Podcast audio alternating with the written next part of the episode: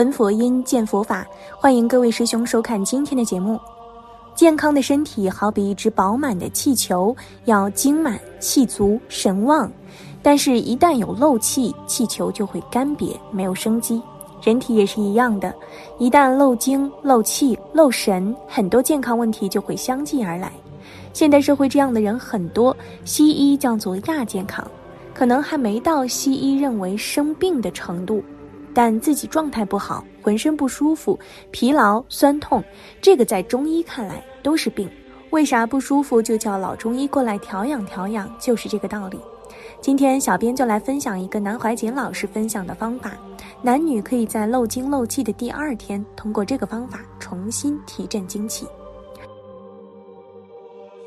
关于漏丹的问题，男性漏失菩提，当然第一是性行为，第二自慰也会漏。第三是遗精，男性的遗精有时候严重的小便都会遗精。我见过很多人还自称是修道呢，还有修道家的专门搞这方面的还在遗漏。至于女性更是如此，对遗精根本就不懂。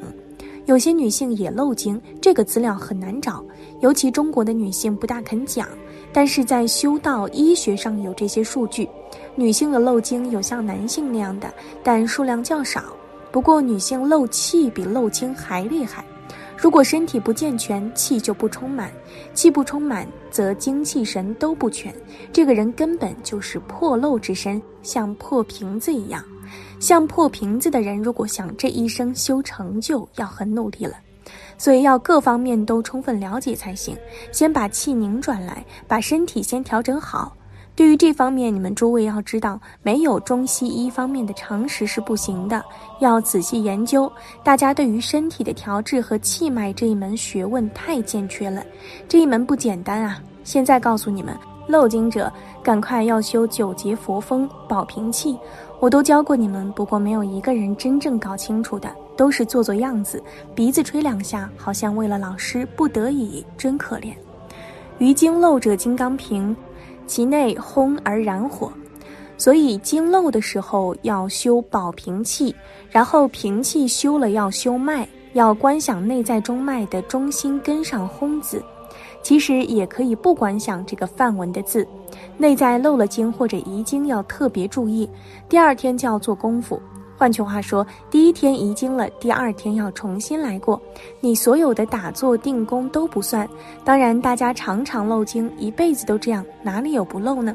那你说我都不漏了，我行了，那你是根本发不动。独身绝对不漏的人没有一个，只有七八十岁以上的人，那是衰老。问题来了，有人虽不漏，他气脉没有成就，精没有化，有什么用呀？甚至那些人多半有癌症嫌疑。那么你说有漏的就对吗？那又错了。所以修行这门学问没那么简单，即使漏丹，第二天就要打坐，生活饮食都要注意。所以在家有夫妇关系的人，一点调制不对就出问题。比如你看某某，他不在乎，可以公开拿来做榜样。当时我还在连云禅院，也是夏天，他一个人自己开车来，跑上四楼见我，脸黑了，腰弯起来。那个时候才四十多岁，脸上汗珠一颗颗像豆子那么掉，那么严重。他说到医院检查，照 X 光，医生说是肾结石，要赶快开刀。医生也开了药，他不放心，说老师，我还是要找你。我说我开几样药，你到中药店去买，煎煮后先喝了，晚上再喝一次，夜里舒服了，明天再去搞清楚。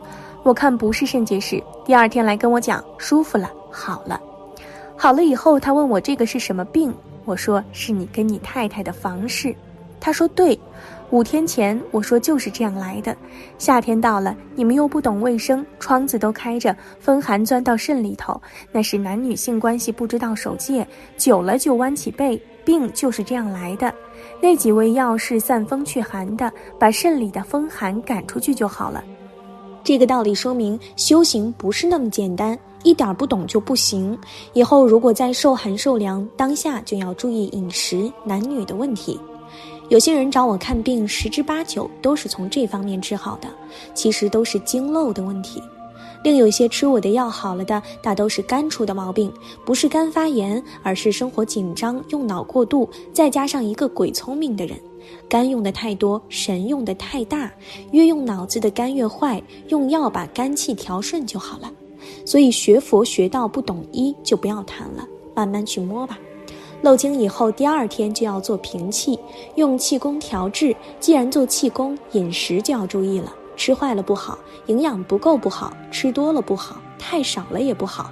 然后再观想丹田，女性是观想子宫部分，先由明点火力的燃烧，一团光一样在烧。其实你们懂了白骨观作用以后，比这个更好。这是我传给你们的秘法呀。照密宗规矩，又要拿供养了，又要磕很多头了。这我不是跟你们说笑话，这个话是吩咐你们自己要晓得慎重，敬其师，敬其法。即使你懂得白骨观，这个时候最好修白骨观，然后白骨火力一燃烧，把一身烧热，百病皆除。密宗用的这个方法比我刚才讲的还差一点，可以用，那就要麻烦一些了，要观丹田火光起来。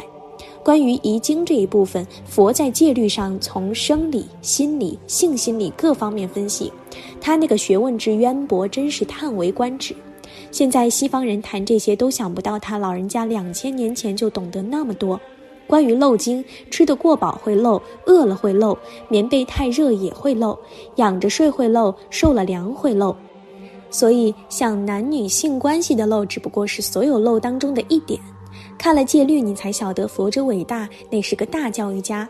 他晓得漏丹，有弟子因病而漏，有的因魔而漏，那是被他力所感，像给鬼迷住了，被妖怪迷住了。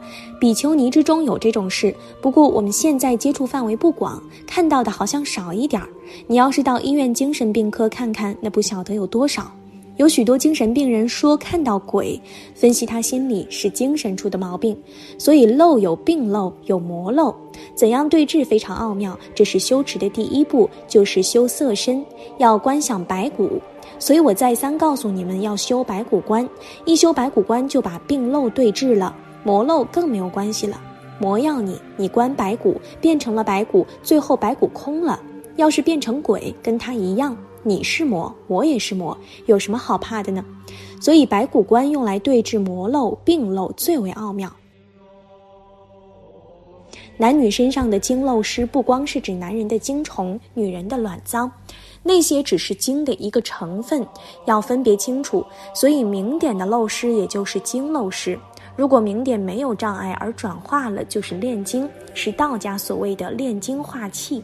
进一步则炼气化神，一天一天的生理、心理变化，不但奇经八脉通了，四脉三轮通了，乃至五脏六腑，连皮肤、骨节、毛孔都转化了，那才是色身成就、报身成就。但是明点经常会有障碍，此中屡成屡败，困难得很。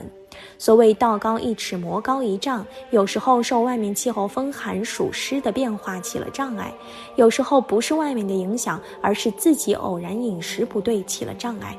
所以要懂得医药，要懂得卫生，要懂得八万四千法门。所以说修持真难啊。因明点障碍而漏失，包括男女性的遗精，男性有经验的多，女性的经验少，因为自己察觉不到。少数聪明的女性会晓得漏失了，漏失的方式多得很，或遗精，或者是气漏失了，以致修持往往不能成功。所以学道如牛毛之多，成道如麟角之少。这个障碍并不一定是因为男女欲念所引起，饮食的障碍、衣服的障碍、受冷受热、外感风寒等等都可能成为障碍。内在的心理情绪、喜怒哀乐也会障碍。真修行难得很。什么是明点障而漏失？并不是说十年八年没有性行为也没有遗精，认为自己没有明点漏失那是假的。因为精没有化气，没有变成明点，没有用。当明点化成了，自己在内外中自信内在的光明自然出现了，这才是真明点。所以，不管男性女性，不漏丹才怪呢。这个时候，立刻要转白骨关，将精气神收到白骨上去。比如以男性来讲，精一升起，男性的感受与漏失比女性更明显。但也是一样，如果关这一部分白骨，这些肠子、肌肉的机能都没有了。换句话说，它的作用，带质还有生理物质的作用都没有了。你这部分的白骨架一关起来，那个生殖器官都融化了，于是白骨变成光，精也化掉了，玉也化掉了，然后白骨再一化光，你那个精气神就都变成光了。有人说，关肋骨以下、盆骨以上一关空，尤其五脏都关空了，肺啊什么都没有了。实际上，白骨一关空，就是把我们生长起来的精气神这个营养都吸收到白骨上去了。地水火风都归到白骨的地大上了，然后定住在白骨的地大。定久以后，真的定住的人，你不休气，也自然不呼吸了。所以那些要靠闭住呼吸做到定住的，是个笨法子。在你一定住、一充满以后，你把意境上一带，不是第六意识，是第七识的意境一带，白骨就发光了嘛，就流光了，一片光明就出来了。在光明中定，这个时候就不要关了，因为白骨已经化了，变成光了嘛。我讲的这番话都是经过艰苦的道途来的，每个法子我都自己亲自经验过，才告诉你们它的利弊在哪里，不是随便妄讲的哟。你们有这个机会，如果再不晓得修，我告诉你们，我死了以后，你们恐怕还不容易找到像我这样一个人，是真的不容易哦。谁肯自己一生去摸这个？所以再三劝你们说，你懂了白骨观的道理，你用白骨观来修持，稳当。不怕欲念的侵扰，又不怕漏失。好了，今天的话题就和大家聊到这儿了，我们下期节目再见。